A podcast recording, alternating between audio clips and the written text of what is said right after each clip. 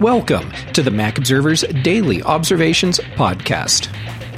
I'm Jeff Gamet. Today is Tuesday, September 4th, 2018. With me today from Six Colors, I have Jason Snell. Jason, how are you? I'm doing great, Jeff. Thanks for having me. It's it's great to have you here. And what what I'm doing this week is interviewing different people in the podcasting community, people that I like and people that I think are doing really cool stuff. So, of course, you had to be on my list. Thank you. Yeah, well, uh, thank you for making time to be here. So, uh, you used to be the man at Macworld, and uh-huh. then Macworld changed, and so a lot of people are gone, and now you have six colors. Indeed, I uh, I now am only a person who writes things weekly at Macworld. I still write a column there weekly, but I'm no longer employed by them otherwise. And uh, I set up sixcolors.com so I can put my thoughts on my own website whenever I want. And then we also have a membership sort of support system there too. It's me and Dan Moren as well, who used to work at Macworld with me. Mm-hmm. And uh, we do so members get like a, a podcast that's for members and a newsletter and access to a community and then all the content that's on the site itself is free for everybody. That's cool. And Six Colors is pretty awesome. I check it regularly because how can I not? I mean, it's your website. Well, thank you. Yeah. Um, and so you also have become, um, I don't want to say a podcast kingpin, but That's, you do, yes, that would be inaccurate. But you you definitely have a growing podcast empire. Mm, yeah, I mean, it is from a personal standpoint. I last year started making more of my living from doing podcasts than doing writing, and that has a lot to do with the economics of podcasts and the economics of writing things, writing words.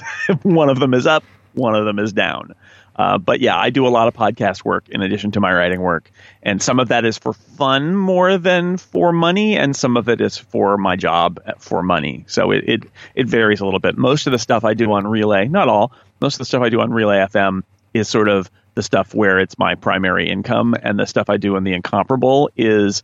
Uh, again, not entirely, but mostly just for fun and not any any money to speak of. Although again, there's a little bit. It's when you when you're off on your own like I am, you you end up making money from like eight different pots, eight different things that kind of all kind of roll together into being something that allows you to make your house payment and feed your family. Um, so it's a it's a combination with podcasting. Some of it, when people ask me about my hobbies and things like that, it's like I, I've always been that person who does the thing. I've been fortunate enough to do a, a version of the thing I love to do for my job. And then mm-hmm. I also do another version of that same thing for fun. And with podcasting, that's a great example of how it's all mixed in together. And there are some podcasts that don't make any money and some podcasts that do, but I love them all. I totally get it. It's, it's like having children. The the high achievers and the low achievers, you still love them. Exactly right. Exactly right. And and it's all that you get. You, you find something else to do to love about it. But it, it is true when when you're on your own, uh, as an independent and you're trying to make sure that you can support your family, it, it is a more ruthless calculation about like, do I really want to start this another passion project? You kind of have to say, no, no, no, I'm doing enough of those. But I've definitely tried to leave room for some passion project stuff, most of which is the stuff that's at the incomparable. Yeah. Yep, totally get it. Now, uh, we've both been in this industry for a long time. And we've seen a lot of changes over the years, which is probably why we're both sitting here with microphones in front of us right now. Uh-huh. Uh, how how did you see that transition? I mean, uh, well, I, I would love your perspective on that transition from from it's it's a writing world to now it's a talking world. Yeah, I you got to kind of go with the flow. The media, we are fortunate slash unfortunate to live in an era, to have lived through an era w- which continues of huge disruption of media consumption. Like if you think about it, newspapers and magazines for they had a good run of like maybe a hundred years where it was all just solid that that they, you know they're like we made we have newspapers they reach people there are magazines that reach people there are tv stations and radio stations that reach people it was like there was and the printed word in general had a good, you know, several hundred year run. But I knew, like in college, I did a magazine. It was a short story magazine, so not journalism at all, but mm-hmm. just fiction. That was um, so I was the editor of my school paper. We we printed that on on paper. We didn't have a website. It was too early for that. Um, but I also did an online fiction magazine, and we distributed that on Usenet, and we had an FTP server, and you could get it in email, and there was a, a layout version that was a PostScript file. It was before there was PDFs.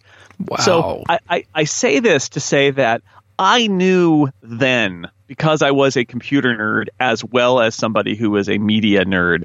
I knew then that it had already happened. I had to get a job at a print magazine when I got out of grad school because that's where the jobs were. But you know, in 1991, I started a an e fiction magazine, so I knew the writing was on the wall. And so then, so at that point, it's just like you just got to go with the flow. I always was one of the people who encouraged our uh, our magazine to embrace uh, the internet, and even before that, to embrace digital, you know, online services of various kinds, but especially the web. And uh, there was a lot of resistance there but so I kind of came into my career knowing that it was all going to change and it was going to be a rough, a weird ride and that I had to always be kind of pushing like what's the next thing? Don't leave the next thing behind. Because I got to witness um, the giants of magazine publishing in our industry in the computer industry mm-hmm. who ceded their giant status because they were afraid of the next big thing. Like CNET became a giant of the web uh, and it was nothing in terms of print magazines. But so why did IDG and Ziff Davis not dominate uh, tech media on the web? And the answer is they were too afraid of it, and they just wanted to protect what was theirs, which was good for a while, and then it inevitably fell apart, and they entered the web too late and they allowed their competitors who were brand new to build brands. And then, you know, and then there's been a cycle since then, which is like, and then what happened with CNET versus blogs like mm-hmm. Gadget and Gizmodo and The Verge. And so it's been, it's been doing this. So I, so when I was at IDG, I, I pushed podcasts. I was like, we got to do po- a podcast. And we did a Macworld podcast from the very beginning, and it's still going on. It keeps changing, and it's sort of a YouTube stream that also becomes a podcast now. And, but it, it's the same old story, which is big organizations, especially, are really relu- who who have got a revenue stream from a tried and true source are really reluctant to prioritize new stuff. They, it, whether they see it as a threat or just uh, you know see it as not interesting enough until it's a little bit too late. So you know, and I have taken that now into my uh, personal uh, journey as an independent, and it's the same story, which is I when I left, I really thought that the proportions I knew I would be doing podcasting and I would be doing writing.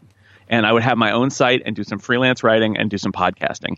And if you had asked me at the time, I would have given you some numbers about what percentage each of those would have brought in. But I was also aware that that could change and that that would be okay. Like you having more different options was better. And what has turned out is that very rapidly things shifted from blogging income to podcasting income. And, you know, it, you go with it because I've been trying to go with it for 25 years now. Mm-hmm.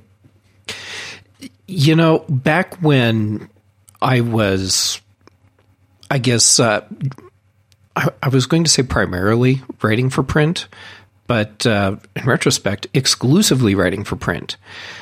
I watched as all these publications refused to to embrace the new world, and oh, yeah. they're all gone. Pretty and, much, pretty yeah. much. I mean, some of them survive as a shell of themselves, but like it's hard to find an example of some uh, giant. I mean, like really titanic, unbeatable giant of an industry that uh, that did that and said uh, we're gonna we're gonna go whole on to this new thing. Um, they always do it too late, and it's always too you know it's too late to save them. Yes, and I've also noticed that some of those publications that did make the transition into digital, they still were rooted in their old ways, and they didn't embrace podcasting the way they should have.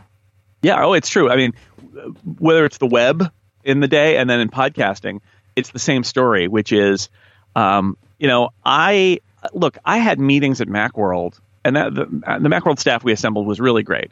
Um, I had meetings at, at MacWorld where I would explain how we needed to be thinking of the web first. And by the end, we got there, but I'll tell you, it was like five years of repeating the same refrain of build your web web uh, stories first. Everything goes on the web. Have a calendar for the web. At the end of the month, make sure that you've got enough material there to put in the magazine, but build it for the web. We got there, but like even when from the top, at least editorially, the directive was that the fact is uh, organizations are not just uh, management that is afraid of the future. It's cultures that were built for a different era. And that's the thing. Like I, my editors, even ones who would agree with me in a face-to-face conversation about stuff like building things for the web. You could do this for podcasting too. Even that, they had so internalized our corporate culture, which was built around magazine deadlines and had they had built their own professional self-worth in meeting magazine deadlines that even though they would agree and they would know they weren't lying they would know that the web was important they in the end would just go back to doing things. So so it's it's not just the monster that you have to kill in order to affect change isn't necessarily the higher ups or the money men. It is often just your corporate culture and values and and I'm saying on a on a really basic level of like what do we do that is valuable? And that's always going to be the biggest barrier. And you know if you really care if you really love it that's when something moves. Like we did the Macworld podcast and we did the Clockwise podcast when we started that um, mostly because we thought we ought to have a podcast and the people who were working on it uh, had enough support from their managers that they uh, felt they could take the time, even though it was not like the real work that you should be doing in order mm-hmm. to do it. And that that is, you know, that that it, it, was you do get advancement out of that, but it's very hard because if everybody says, "Yeah, but that's not my job. My job is not to make a podcast." Instead of like my job is to create content to push our whole company forward and allow it to be vibrant. You know, that that's a great attitude to have. Most people say, "No, no, no. I know how I'm valuable so I don't get laid off, and that is to work on the website or work on the magazine or whatever the current moneymaker is. That's a hard thing for a lot of people to overcome. Real, yeah, it really is. It, I mean, and, I, and, that's the thing is, I'm not blaming anybody. Every individual is acting kind of rationally, but the the the overall result, the gestalt of all of that, is why you see what you see. Where there are these dinosaurs that seem so slow to react and not embrace things that seem obvious to all of us as individuals. Like it's a complicated problem, and this is why the inno- innovator's dilemma, right? That's why it exists. Uh, that that you get good at something and you just kind of want to focus on that thing.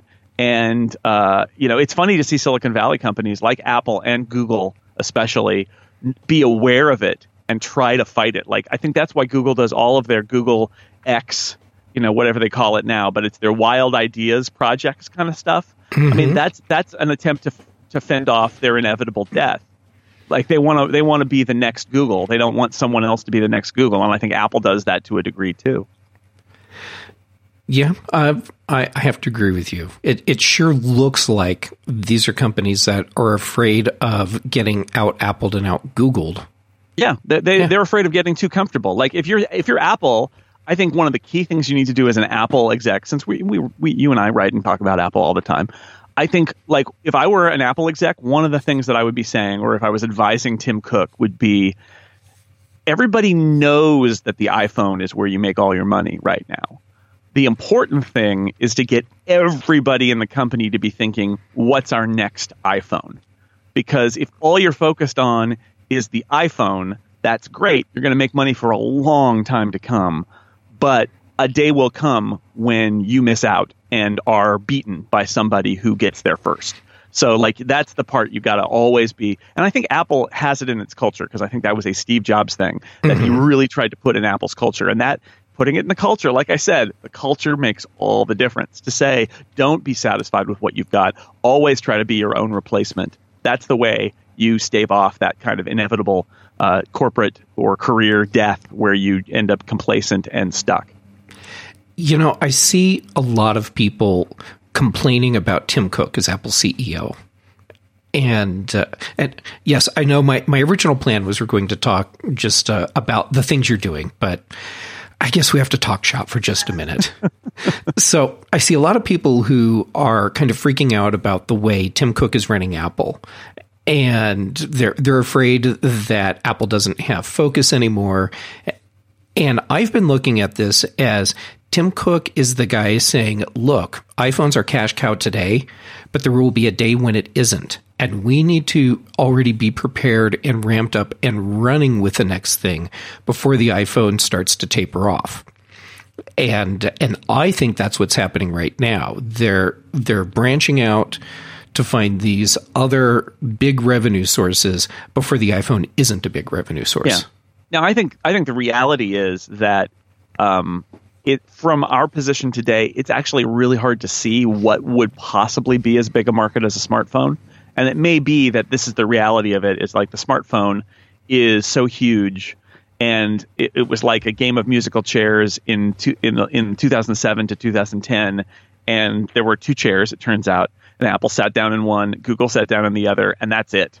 Mm-hmm. That, that's literally it, and it's iPhone and some Android phones, and you, you, can take that metaphor and make more chairs and put Samsung in a chair or whatever. But like they sat possible, at the kids' table. Yeah, it's possible though that that's it. That like literally there's not going to be for 50 years another product that's quite as remarkable and profitable as the smartphone.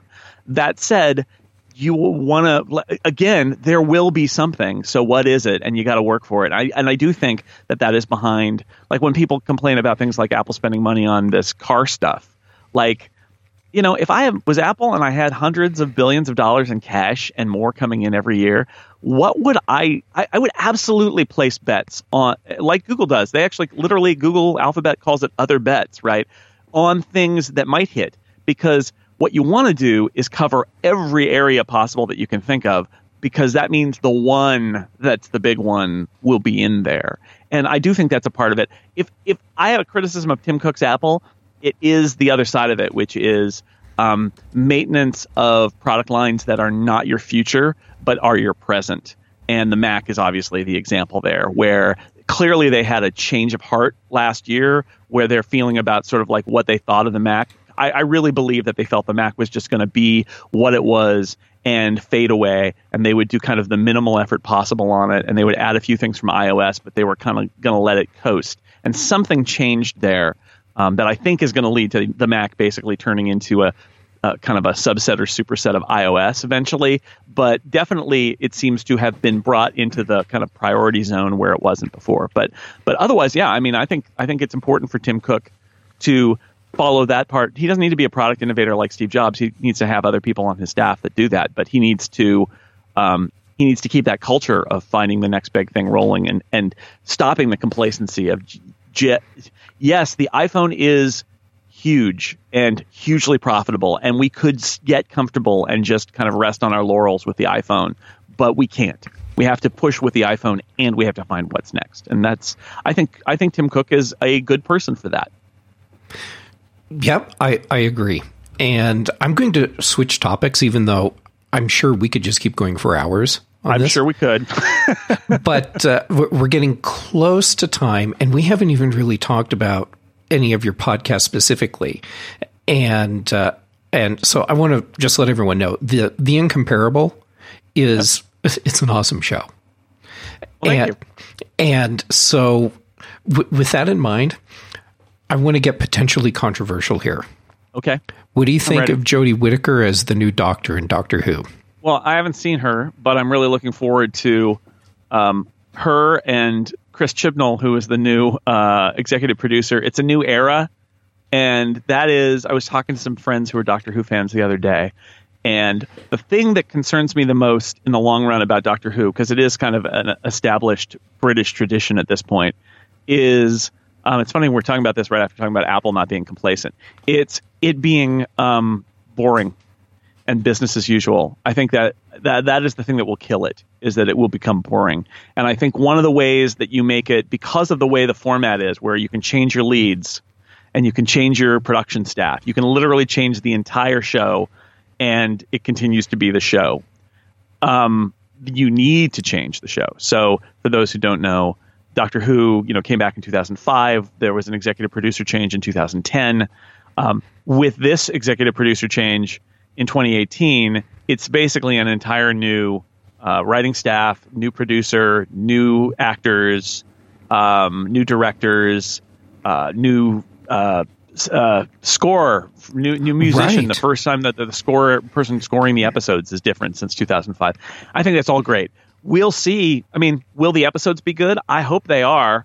Um, I also hope that they're welcoming to new viewers, that they are that they they uh, can pick up make new Doctor Who fans, new young people who see the new Doctor Who and are very excited about it. Um, because that's the most important thing I think is just the Doctor Who continues to change because that's the thing. Unlike most TV shows and most franchises in general, Doctor Who is about that. It is about being able to say who's your favorite Doctor, and I like this era, but I don't like this era, and argue about all that stuff. And doing that also is allowing the show to renew itself and, and remain relevant, just like the title character. So I'm looking forward to it. I have no idea how it's going to be. I, I have some hopes. I think Chris Chibnall showed with Broadchurch that he's a very good writer and producer. And I think Jodie Whittaker has shown in Broadchurch, among other places, that she's a very good actress. Um, Attack the Block, where, where she's holding her own with um, John Boyega from Star Wars, great movie, great little British sci fi action movie. Um, uh, yeah, so uh, all the pieces are in place. So I'm I'm excited. I'm looking forward to it. But I, I just my number one priority is just like I hope it feels different. I hope it's welcoming to new fans and that people get excited about it in in uh, all over the world, not just in uh, in the UK. I'm I'm very excited for the potential, and uh, and when they announced that Jodie Whittaker was going to be the Doctor, I was excited on on two levels. First, because I I know she's a good actress, but then second because this is a fresh new take on the series. Right after after more than fifty years, because for those who again who don't know and yet are listening to us talk about Doctor Who, it it premiered the week after the Kennedy assassination, or the, or the like two days after the Kennedy assassination. So it's been on for more than fifty years. Um, and yet, by making and the title character changes into new actors every few years, three or four years, uh, generally, um, this is the first time that a woman has played the role. And the idea is that a time traveling alien who can change their shape, of course, they could become a man or a woman, of course, right? Of But it's course. never ever been done. And how how can it be that after 50 plus years of doing a show, you've got something new, right? Another wrinkle, something that the show literally has never done before. That's exciting. The groundwork was laid the last few years where we've seen sort of other references to people like villains, like the master changing from a man to a woman. But here we get to see it with our main character. Yeah, I, I just I that is one of the things I'm most excited about about the fall uh, and Doctor Who is um, it gets to be different, like markedly different. They get to do something they haven't done before in in terms of the dynamic of the characters, and that's uh, that's cool. I hope I hope it all works because again, we haven't seen it, we don't know, but I hope it all works. I hope it's a, a big hit. I hope it's a big hit too. I I'm hopeful, especially after seeing the the teaser trailers that they've tossed out.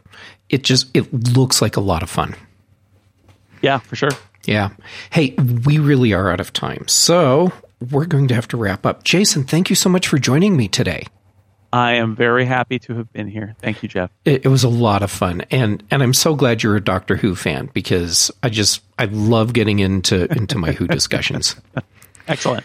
So, listeners, thank you for joining us, and uh, and don't forget, I'm doing interviews all week long with people from the podcasting world that I think are really cool. So, uh, keep tuning in. Thanks for listening. See you again tomorrow.